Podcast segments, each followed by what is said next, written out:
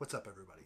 The substitution cipher is a type of encryption in which each letter or symbol of your plaintext is replaced by another letter or symbol. Um, examples of substitution ciphers are things like the Caesar cipher or the polyalphabetic cipher, Atbash, things like that. Substitution cipher is what people who are just beginning to get into ciphers generally have the easiest time with. The substitution cipher has been used for years, hundreds of years. In fact, in 1657, a man named Ben Ezra Asaph wrote an entire book called The Subtlety of Witches. And he wrote it in cipher form. And it turns out he just used a simple substitution cipher to, uh, to, to write it. But for years, this whole book went undecrypted. It went undecrypted. Uh, we had no idea what was what this book said until a guy named Tony Gaffney uh, came up with a key. And then a couple of friends of mine took that key and decrypted the book. They wanted to know what this book was was about. They wanted to know about the subtlety of witches. All right, so let's talk about witches. Yes, You guys let's want to roll. talk about witches? They're very subtle. Sometimes more subtle than you expect. So so we have we have we have Brett with us, but we also have two guests. We have Kat and I'm gonna try to pronounce this correctly. Rion. Is that Right. close? Yeah. Rion. And Kat and Rion have uh, done something kind of amazing. They've taken a book. Well, actually, I'll just let you guys tell the story. What? Uh, first off, how did how did you guys meet well, um, originally? a few years ago, I was uh, kind of digging into in, any information I could find about the Voynich manuscript, and uh, you know, I I have no delusions of being the one who's going to crack it, but I just find the whole topic fascinating. So I was kind of looking around for some blog posts and you know any any information I could find about that, and I ran across uh, a blog run by uh, Nick Pelling called Voynich Mysteries, I think, and he had a list of cipher manuscripts, just all all known cipher manuscripts. And he talked a little bit about this one that was called The Subtlety of Witches, and that not there wasn't much information about it out there other than it was in the British Library. And I was like, okay, that's an interesting title, and nobody knows anything about this. Nobody knows what it says. You know, that seemed kind of weird because it sounds interesting. I couldn't find a lot of information about it, so you know, I, I, let's see, I found the blog of a guy named Klaus Schmeh, a German guy, uh, codebreaker, and he had also written a little bit about c- cipher manuscripts on his blog. And I, I emailed him saying, "Do you know anything about this?" Um, and he said, "Well, actually, I went to the British Library a few years ago, and I I took some pictures of the pages. I can send them to you if you want to take a look. You know, they haven't really been decrypted." And I said, "Yes, absolutely." And I had a look, and I didn't really know what to make of it. Um, and so I ended up chatting with a guy, uh, a professor by the name of Frederick Porchedu, who had gotten in contact with a codebreaker named Tony Gaffney, and Tony had sent him the key. He he was actually one who broke the cipher, and so sort of through the grapevine, I ended up with a copy of Tony's key. And so I set I set out to start decrypting it. I got through a couple of pages, and I quickly realized this is in Latin, and uh, I don't speak Latin. and so then I went to Reddit, and I I made a post saying, you know, does anyone can anyone help with this, basically, and that's how I met Rian, uh, who you know not only speaks Dutch, obviously, which some of the manuscript is in, um, but she also has familiarity with Latin, and we started chatting and this is back in like 2019 i believe um, she had a plan to yeah. She had a plan to go to london to check it out herself but then covid happened and all our plans kind of got waylaid so we just kind of kept talking about it and talking about it and decrypting and we i made a, a subreddit to discuss it. And um, yeah, so then in 2021, we went to London together to meet up and go to the British Library and check it out firsthand and take good pictures of it and, um, you know, just figure out everything we could from being there with it physically. And um, then we wrote our paper. What was that the first time you guys met in person? Yeah, we haven't even video chatted before. We Cool. just texted and have bet on Reddit. And I probably should have asked this before, but just so people watching know who who the two people we're talking to are. Um, Brett and I have several heroes in the in the puzzle world, and one of them is Kat. All of the puzzles that we've worked on, Kat's been sort of the lead for those puzzles. She's figured out the most. She's she's she's led communities to to solutions. So she's very very good at at puzzles and ciphers and and things like that. But Rion, I don't know much about your history when it comes to when it comes to ciphers. Or, or were you always interested? Is this your first foray? I have dabbled in some ciphers before. Uh, I did a double bachelor in AI and in clinical psychology. So I Wow. sideways got involved with solving puzzles that way. Cool. And I do speak indeed multiple languages. I don't speak Latin, but I can read it at least. And uh yeah, I have a fascination for history. So when I saw Kat's post about uh, the manuscript, I was like, okay, yeah, I think we can solve this. I do at least speak the two languages that this thing is in. Cool. Uh, let's go for it. And so you're So- more of a uh you're you're are you more into languages than ciphers or kind of I, I'm an academic who does speak multiple languages, as most kids uh, educated in the system I uh, went through do. We have to do four, and then you have electives, and I took two more of those, including Latin. Latin is pretty cool. And it's a good base for everything, I feel. It's kind of boring, actually, because it is very structured, Yes. but at least you know what you get. Yes. Uh-huh. Yes, exactly. I, I like Latin because, um, well, I do speak Spanish, um, but I feel like if you take if you peel back a layer and look at what um, a lot of you know uh, modern day languages are based in, it just there there's a formula that Latin provides for it. I feel so it helps, you know, helps doing things like ciphers and decoding things and puzzles a uh, little bit easier to have a little bit of knowledge in it at least.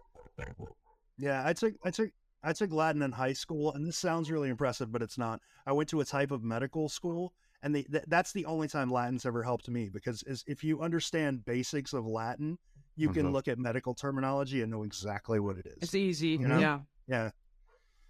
So anyway, uh, what what subreddit was this posted on? Just so was it un- unresolved mysteries or Unresolved mysteries, yeah. Yeah, a good old that's unresolved where mystery. all the cool puzzles go? So yeah, when we uh, had Tony's key, we had a, a good place to start, and we started decrypting and decoding and transcribing what was in the manuscript. And a couple of pages in, we were like, okay, this looks suspiciously like a dictionary. And now that we've Cool. done all 400 pages, it has not changed. It is a dictionary. You guys did And it is all a- 400 pages? Yes, Oh, yeah. Oh my god. How long did that take? Uh, About a year? yeah, a year, maybe a year and a half. Jeez, it's incredible. If people listening want to see it, where can they see it if they're not on Reddit? we're we're gonna quickly uh publish the complete text Cool. but uh we were gonna do it before we had this conversation um so, uh, so sometime soon we will publish the full text and make it also available on the subreddit but we're, yeah we're gonna publish it soon we're still working uh through the last few mistakes that are ours because there's mistakes in the print, there's mistakes in the transcription and the encryption, and we made mistakes too. So we're filtering ours out and make an annotated and a raw version of the text. after after we finish the, the big project of actually decrypting the text, then um, we've been working on the even bigger project of going through and comparing all the decrypted text to the dictionary that we believe it was sourced from, and figuring out what what wasn't copied, what what the original phrases were, um, more than likely. So that's that's kind of been the the bigger project after the big project. Yeah, and and I have something to add to that too, uh, because the deviations from the source text are minimal. There there are tiny phrases, and there's not that many of them that are slightly different. And there's one inserted bit that is by uh, Lorenzo Valla, and that is about uh, what we would call in English neither nor, the grammatical construction of that nedum et non solum, and that is inserted into the text and marked, and that's the only real deviation found so far. Well, if I remember correctly, in the paper there were also a couple of um, phrases that were written by the author that weren't in the dictionary. It was just completely original thoughts. One or two. He he or she says at some t- a point ego Petrus, so I, Peter, read somewhere that. And then goes right back to the source dictionary. But we don't. We're not sure if when he says "I, Peter," we're not sure if he's referring to himself or if it's quoting something else or. Or Yeah, if okay, he's right. referring to the Peter from the Bible or what is going on. Oh, all right. We don't know Gotcha. yet. and the book was stamped so it, it, it was titled the subtlety of witches but i guess we're coming to find out that that title was added later because it was also dated 1657 but you found out it, it likely was written well before that correct Oh, absolutely. That is a big fat lie. Yeah. Uh, we we kind of figured from the looks of it alone, the, the handwriting style mainly, that it was 16th and not 17th century. And when we were in London, we took po- photos uh, with a light sheet to figure out if we can find the watermark. And we did. We stitched it together, get that. And we quickly figured out it was made in France, in Troyes, uh, in, in the 1540s to 1572. Wow. and that's just because that's when that specific paper was available and Correct. Okay. And our papermaker was probably caught up uh, in St. Bartholomew's night and was probably murdered in a raid on his house in 1572. And the paperwork does not show up after that. so was this you said the paper was made in france does that sort of limit the area this book was written in to france or was there a trade Not Was this, was this paper common This is uh, a hard question that you're asking because we're in the middle of the Reformation when this paper was made. And there was uh, Catholic and Protestant paper makers and traders. The one who made our paper is a Protestant. He was a Huguenot and one of their leaders. Uh, so we know quite a bit about him because we've read about eight books in medieval French from a contemporary about his uh, uh, religion and, and the goings on in Troyes around that time. I've been to his house. I have a picture of it. I'll send it to you later.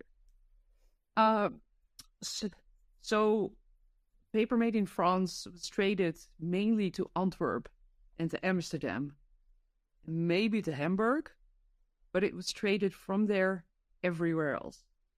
So, the, what we can tell from this is that it's Western Europe somewhere. The larger clue is in the Middle Dutch. That wasn't spoken and still isn't in a large area. It's just Netherlands and Belgium, pretty much. Right. I believe from the paper there was like a, a small time period when that was when that was commonly spoken. And that's sort of kind of what helps you date and and and place this book in a in a in a geographic area. The the Right. paper and the, the language did the heavy lifting, yes. In in the paper you give a, a sort of brief overview of the dur- during the Reformation the problems between the Protestants and the Catholics. And I, I, didn't uh, you, you you said that um it's it's possible that the the dictionary was encoded because of the problems with Protestants and Catholics. Could you expand on that? I didn't. I just didn't understand. Yeah, it's it's um can I expand on it? I'll try. Um there is animosity between the 2 and there are excommunications happening, which means you also can't trade anymore. If you get excommunicated by the Pope, you can't trade with other Catholics because they will then also be excommunicated and they're not willing to lose their livelihoods usually.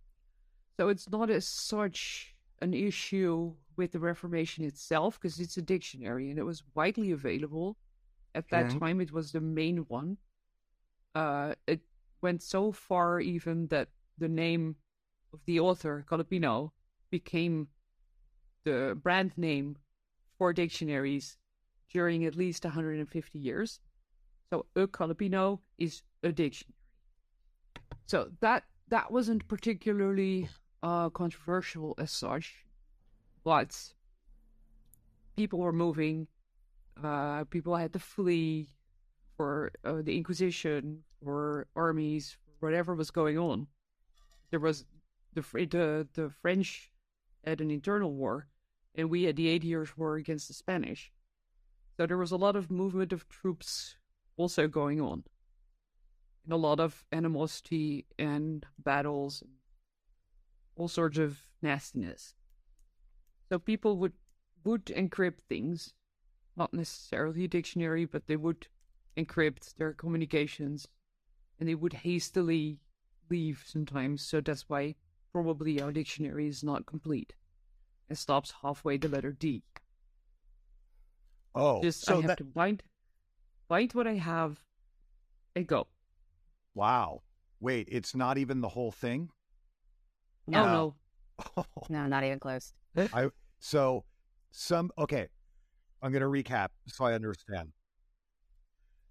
Yeah, Massive. they're huge. Yeah, Massive. it's like this. Yeah. Jeez. Okay, so so you guys found a um a book, collaborated on it.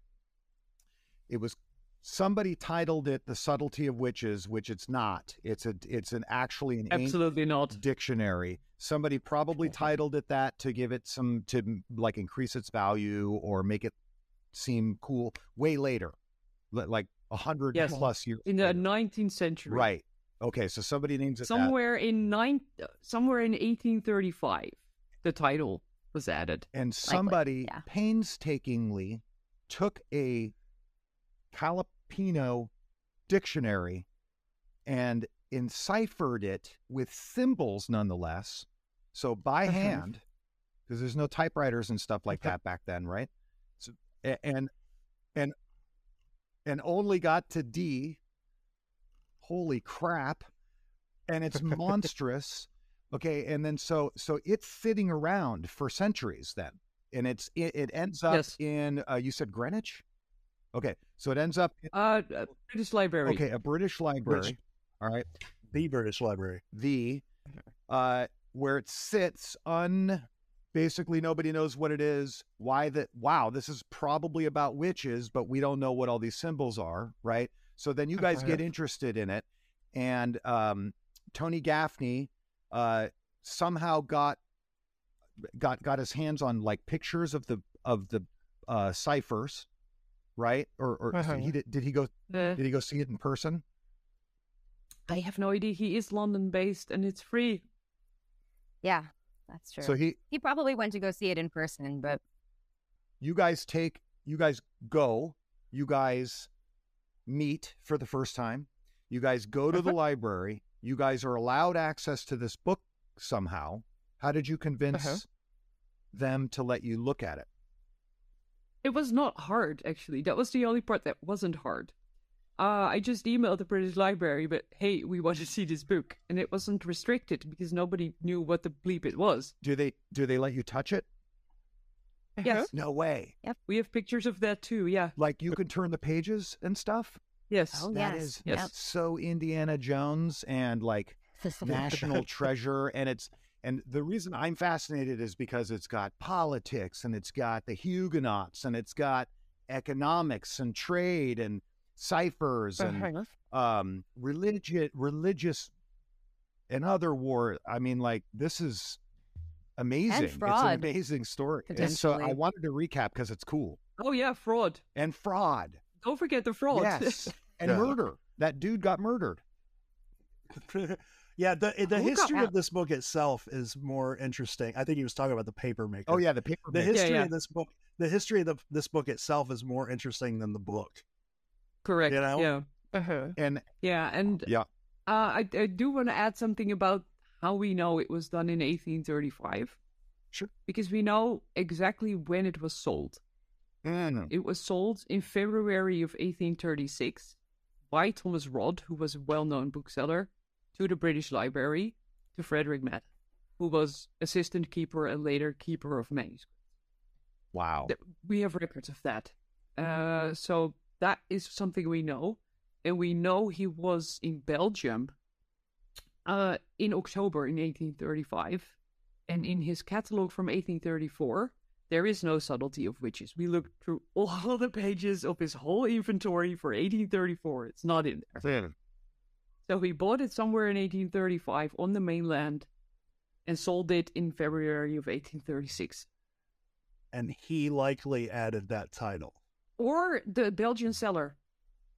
I Well, am it- not willing to throw him under the bus yet because somebody wanted to increase the value, but it could also be in Belgium. Right. Is it is there any other book in his in his catalog of, of things he purchased that year that that could be just like an unnamed book? You're, you're asking another difficult question because he was involved in a case of fraud with his Shakespeare folio. Mm. But what happened at that point was he had, he had it, he sold it, he went to the British Library and he dropped dead within two hours.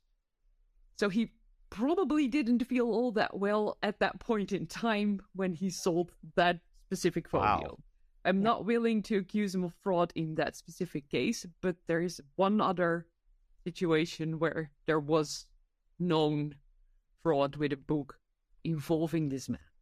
So the way that the way that manuscripts were categorized was by size, and this is the other reason that we don't, you know, if it didn't have a title but it was in his catalog somewhere, we would have been able to find it because they're organized by size. And this particular book is the size is it's called duodecimo, which basically means one sheet of folio cut into twelve. So it's very small. It's like about that big.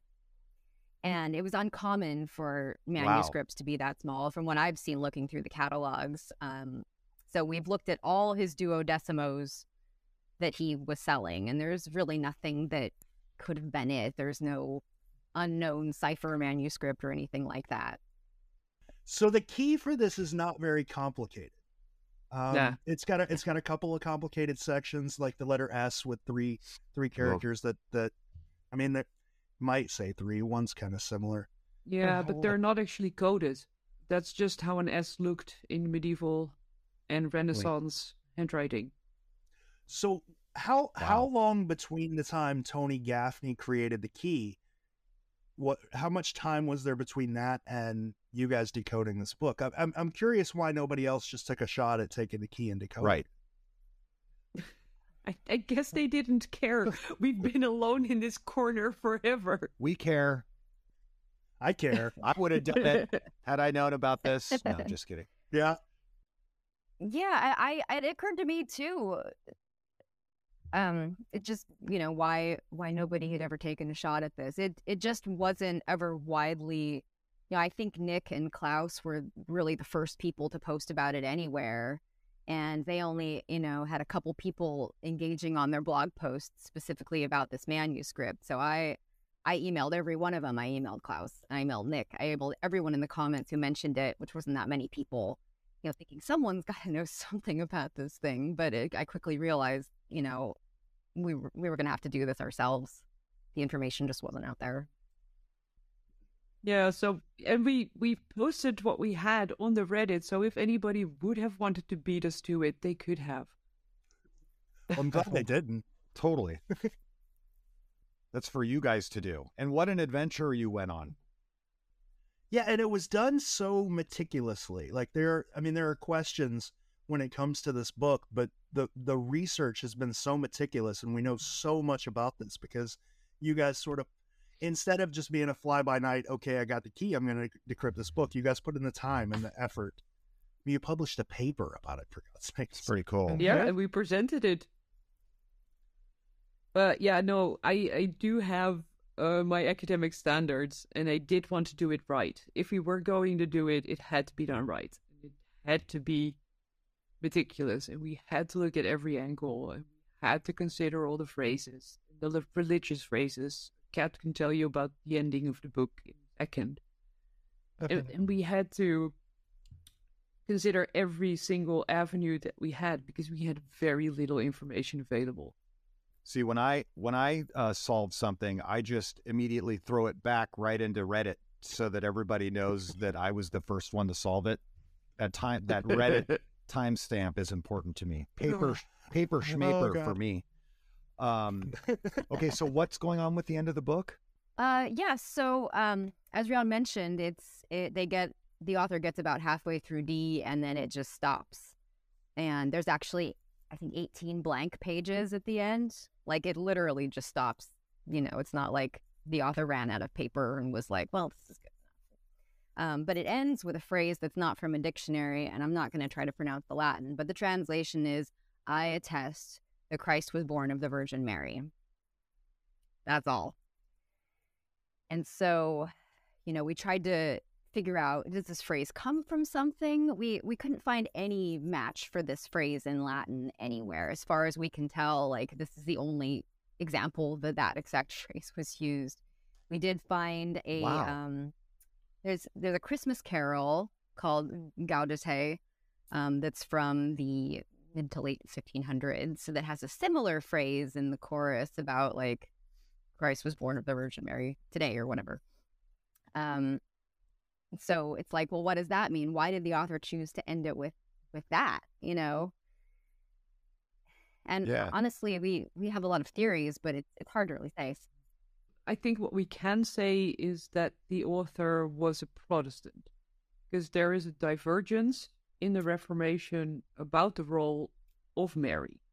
Because to the Catholics, she is a holy person, and to the Protestants, she is Christ's mother. Uh-huh. And she's a virgin and she's revered, but she's not holy anymore. So the missing tiny word of holy here is an indication that we are looking at someone with Protestant inclinations. Yeah. And I'm willing to bet that that is the conclusion here because of the divergence in religion about Mary and her position in the dogma, uh, in the dogma and the liturgy. Yeah, that would make sense. Most most most Catholic writing that I've ever seen would be modern, but they refer to Mary as the Holy Mother. Holy, yeah. Yeah. And I, uh, yeah, I read uh, a whole book in Dutch about the Catholic perspective on the Reformation and the position of Mary from the 19th century. And it was not fun to read because the person writing it is very dramatic and very angry about the situation. But I I did find the answer that I was looking for that this is a Protestant. So I have a I have a fun question. Um, so my favorite quote from the paper, and I think it's basically everybody's quote from the paper, is uh, this book is not very subtle and contains very few witches. yeah, we left that in on purpose. When does it when does it mention witches? It does occasionally when the source dictionary does too. There is one Okay. quote from Cicero about evil women that does get translated as witches sometimes, and sometimes it will be translated a little bit differently, but translating is making choices. So Right. there's a couple of quotes from the source dictionary that do say something about magic or evil spirits or evil women Ever. occasionally. It's like three instances. So what you're saying it just it just subtly mentions right. witches. So the the, It does, the yes. fraudulent Yes. title is actually accurate, is what you're saying. It's true. Find the witches. There's a lot of other subtle uh, references in there too. We can we can have a discussion about um the um patriarchy in medieval society because the author of the source dictionary is a monk. I see. So they have some opinions about women, and the Romans did too. Not necessarily good ones. you were saying before that there was a, a there's a there's an idea behind the reason of this book that has to do with anti-Semitism.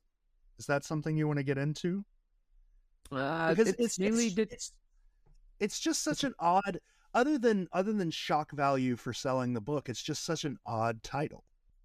So uh, what it was, just to just to explain, is uh, that the the title that was written in the front of the books, the, the subtlety of witches, also had an author was given as Ben Ezra Asef, and we looked extensively for anyone with this name in history, or even any rearranged, you know, version of the name. Maybe Asef was the first name, Asef Ben Ezra. We looked for that. We we found zero evidence that there was ever a person with this name much less an author. You know, there would have been some mention of this person somewhere else. Yeah, he doesn't exist. So someone picked that name for a reason, no. you know. So the Yeah. the name is fake. Yeah. Yes, Yeah. Absolutely. The name is fake. Everything about this book is fake. wow. Every bit about the title is fake. Yeah. So so where do we go from here? We've got this we've got this book deciphered. Uh, we know a lot about its history. Um, we've written a, a paper. We've published the paper. We've uh, you know given a presentation on it. Um, where where does the research go from here? What what questions do you still have unanswered? we want to figure out who did it. We want to we want to write that paper, and where we should start probably is by publishing the full text and doing a little bit more digging into the deviations and a little bit more digging into the who and the what and the where of the 80 years war in the printing industry and the dictionary industry. And then hopefully in a couple of months we can start a new paper, but we can publish the full text before that. Cool. Are you guys getting bored of it though? I bet not. Sometimes I do think that my Latin has improved a lot and that I don't need to do it anymore, but no, we need to publish this thing. It's got to happen. You have to Uh-huh. take it the final it, yeah, mile. I we have to do this. I mean, uh, what is the use of stopping now? We we put three years, nearly four, into this thing. We need we need to get to the who and the Uh-huh. why. Yeah. The reason I ask is because I don't know if you know about this thing. Oh God. I can't really see what that is, That- unfortunately. This is the this is the secret by Byron Preiss, and it's basically the reason that George and I met to begin with in person after meeting in in uh, on Reddit. And it's a puzzle book that was written in 1982. That's got pictures and and uh, poems, and you're supposed to put them together uh, to find locations of treasures, all hidden around the United States. Anyway, long story Okay. I'm over it. I don't ever want to talk about it again. I can't even believe I brought it up here. But, you know, after obsessing over this thing every day, every moment of every day for five years, I'm done. You know, like I'm never going to solve it. what happened? I've just, I got, eh, you know, you know what happened? As with anything, uh, things get political and weird. We created this decent sized community, you know, like we took it from, you know, just a, a, a small group of niche people that were into it. And it grew into this like, you know, 12,000, 13,000 people on our Facebook page. And then all these different, pa- it got political, weird. People eventually ruin everything. Uh, and I won't get into the details of what specifically happened, but we just, we, I, me and George decided to put it down. And, and uh, I hope that you guys don't do that.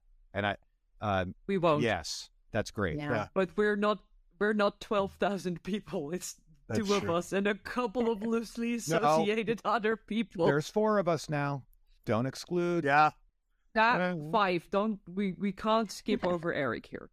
Eric is a little bit shy uh, for spotlight, but he is a brilliant Latinist, a brilliant linguist, and he helped us identify the paste down in the cover in like that. Wow. And he didn't want to be a co-author, but I did, of course, thank him in the acknowledgement. Wow. He didn't even want any part of the, Oh, no, the no, no. fanfare, huh? Yeah. I asked and I asked again. No, the answer was no. And then uh, apparently there's no way of getting in touch with Tony to find out what I, I know it's just a s- simple substitution cipher. So I, you know, I can try. I, I have his email Cool. address, and he did email me back exactly once um, because we asked if we could publish our our modified key that was based on his key in our paper, and he said, "Yeah, that's cool." I mean, this probably took him like an afternoon. This guy is a genius code breaker. He's broken all kinds of way more complicated ciphers than this. Uh, and there were certain clues Yeah. in the text as to what language the source was because every now and then there's uh, this word quod. It's a common word in Latin, and the author doesn't always encrypt it. So sometimes you'll just see the word quod um, i as a clear text. So wi- if you knew the quod was a Latin word, then you would know, well, this text probably in Latin. Yeah, there's a there's quote is the most pronounced, but there's occasionally the the author forgets to encrypt something, and you're like, oh yeah, okay, now I can read it. People the- that can do that astound me. People that can create a key and decode something that's not in a language that they speak. I mean, I don't know if you speak German, but it's not in a language. I that- do. What, it, what it- I guess what I mean is it's not in a language that you know. Like you know, you're decrypting something in English. Like Well, if you don't, if you don't know how the the words come together, like how do you make the key? It's it's just so crazy. there's quite uh, a lot of AI on that matter nowadays, and Right. basically it gives you uh, analysis of the characters that you ha- Mhm. happen to have, and the combinations of those will tell you which language it most likely is. So Because it's like a all- like a frequency analysis, but the Exactly. frequencies are different in different languages. Correct. So it'll tell you it's more likely. Okay, I got you. I got you. Yeah. Nah, so so I think that is what Tony did. He looked through the pages. damn.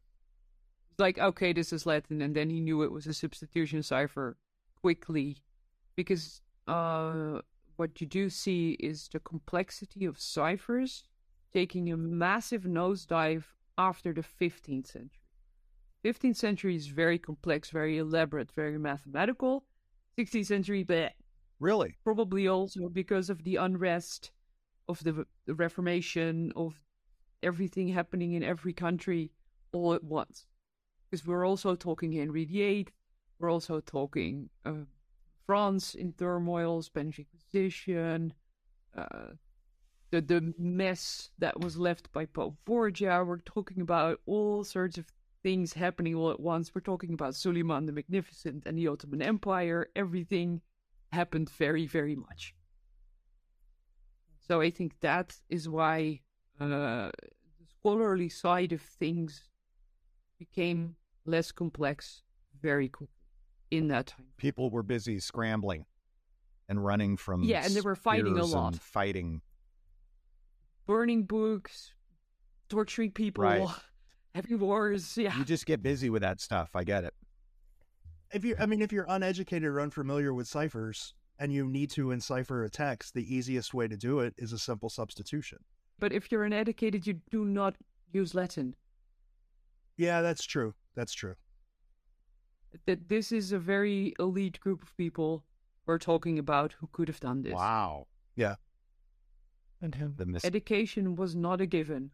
I, I didn't mean educated like that. I just meant if you're not familiar with ciphers, if you if you don't use them in your every not your everyday life, but if you don't if you're not if you're not a common user and you have to encipher something or you want to encipher something, the easiest way to go about doing that is a simple substitution. It requires no knowledge of, of ciphers before.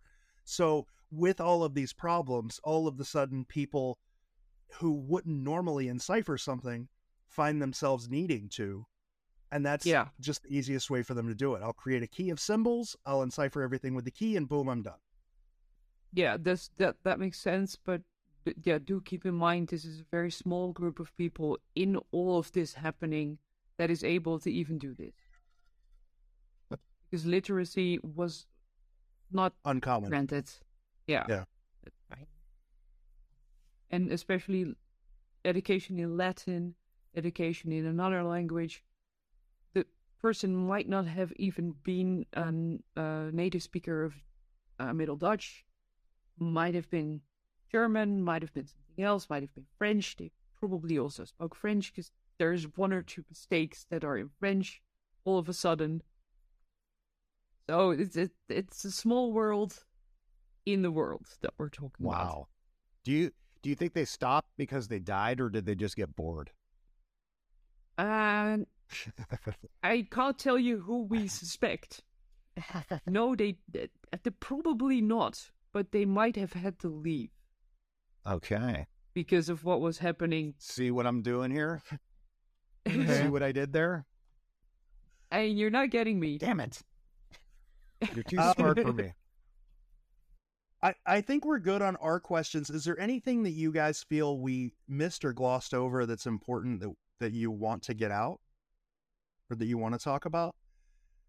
So there is one one sort of weird thing that we haven't been able to figure it out is Uh, there's a title page with an encrypted phrase that doesn't seem to make any sense.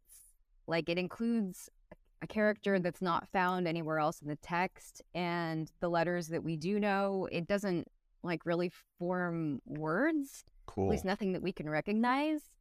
And so that's you know, I, I feel like if we could just figure out what that one phrase means, we we would potentially have a pretty good clue. But it's just kind of a jumble of letters. In the the the first page, uh, and and the subtitle on the second page Yeah. were hard to read. And the first page does not make any sense at all, even though I suspect that the 72 is not encrypted but is a year. Right. I'm not certain on this, so I'm not going to say that it is, but I'm Yeah. guessing it is 1572. It doesn't that's the that's the one that stuck out at me because it doesn't super appear to be the same hand. Is it is it thinking that possible that that was sort of just sort of gibberish that was added by the person that titled the the book? Yeah, order- and we had wondered if uh because the, it has certain similarities with the title that's on the the next page, page two A, which we have mostly decrypted. Um, but it's not an exact match, and some parts of it aren't really similar at all. Um, but yes, the hand does appear different, but that could have just been because it was written in a hurry. The characters are not as well formed. Uh, it's hard to say, but yeah, for now it's it's just gibberish, and we're hoping to figure that out maybe in future.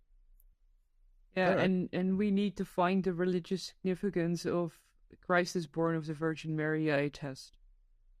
So the last phrase in the manuscript. So those are, those are the couple of things you're you're working on that you're trying to finalize, right? And the stamp is something we're still wondering about because if we look at the fashion history, the stamp predates at least the paper by a couple of decades because of the, the high forehead that was common until 1510, 1520. So the 15th century, half the fir- 15th century to the beginning of the 16th, but definitely not in the frame the time frame our paper was made. So the stamp is older than the paper. So we want to know who is that? Where does it And that- come from?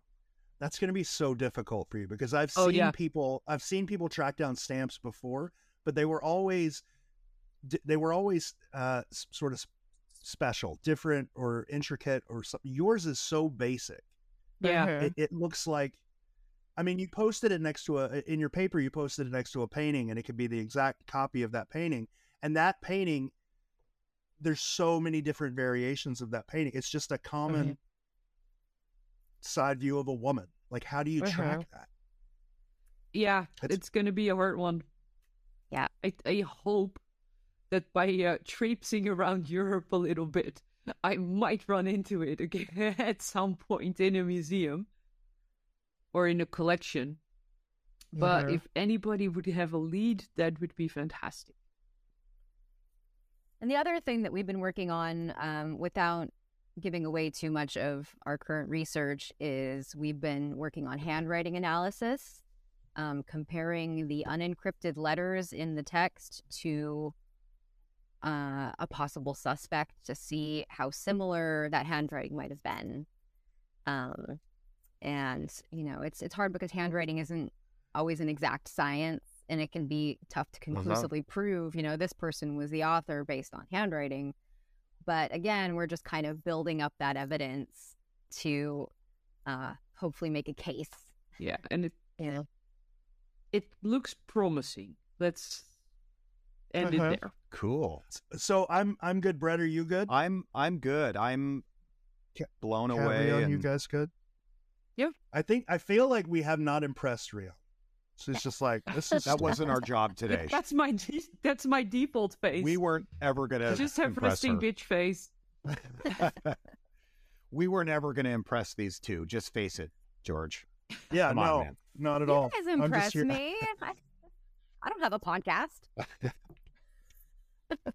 It's You can bad. have a podcast. you can have this one. I can also Yeah. can I also plead the Dutch here because we do we aren't all that expressive. That's okay. We think you speak in hyperbole all the time. We do. I liked when I liked when Brett brought out the secret. The look on Rion's face was like, "I just deciphered a 16th century text. I don't care about your children's." It's from 1982. It's old. We're we've only been around a couple hundred years. Come on, we don't have Huguenots here. We don't have Huguenots. The video ah. was grainy. I could not even see what it was. It's It's a likely excuse. no, that's literally what happened. I couldn't read what it was. It's a, And then I had to think which the secret this was. right. It's not the Because there's two. yes. And one about is about manifesting things. And I Yes, was it's wondering how that related to any uh, puzzles. believe me. well, we're trying to manifest the author of this book for you. yes, I yeah, I, I think he's pretty much in a grave. And I think I know which church he is in. He he uh well it, it you know it's funny you say the other secret because I have tried to tell my friends about uh this this secret thing that I'm into the secret and they're like dude The that Rhonda Byrne? Manifest. manifesting thing of like making things happen what is up with you? It's quite subtle witchcraft. Yeah. Well they and then they think I'm gonna sell them something Yeah, like that makes sense. It's girl boss. like Amway It's a girl boss book. right like Amway yes. um no I'm Lululemon leggings. Yes. Here you go. I'm because I'm totally into those. Um, no, I'm I'm totally good. I don't know. I can't see the, the, the screen console. the You can- yeah. Let me show you. all normal up here, but all woman downstairs. Party Just saying, guys. in the back. Party downstairs, guys. In the Lululemon.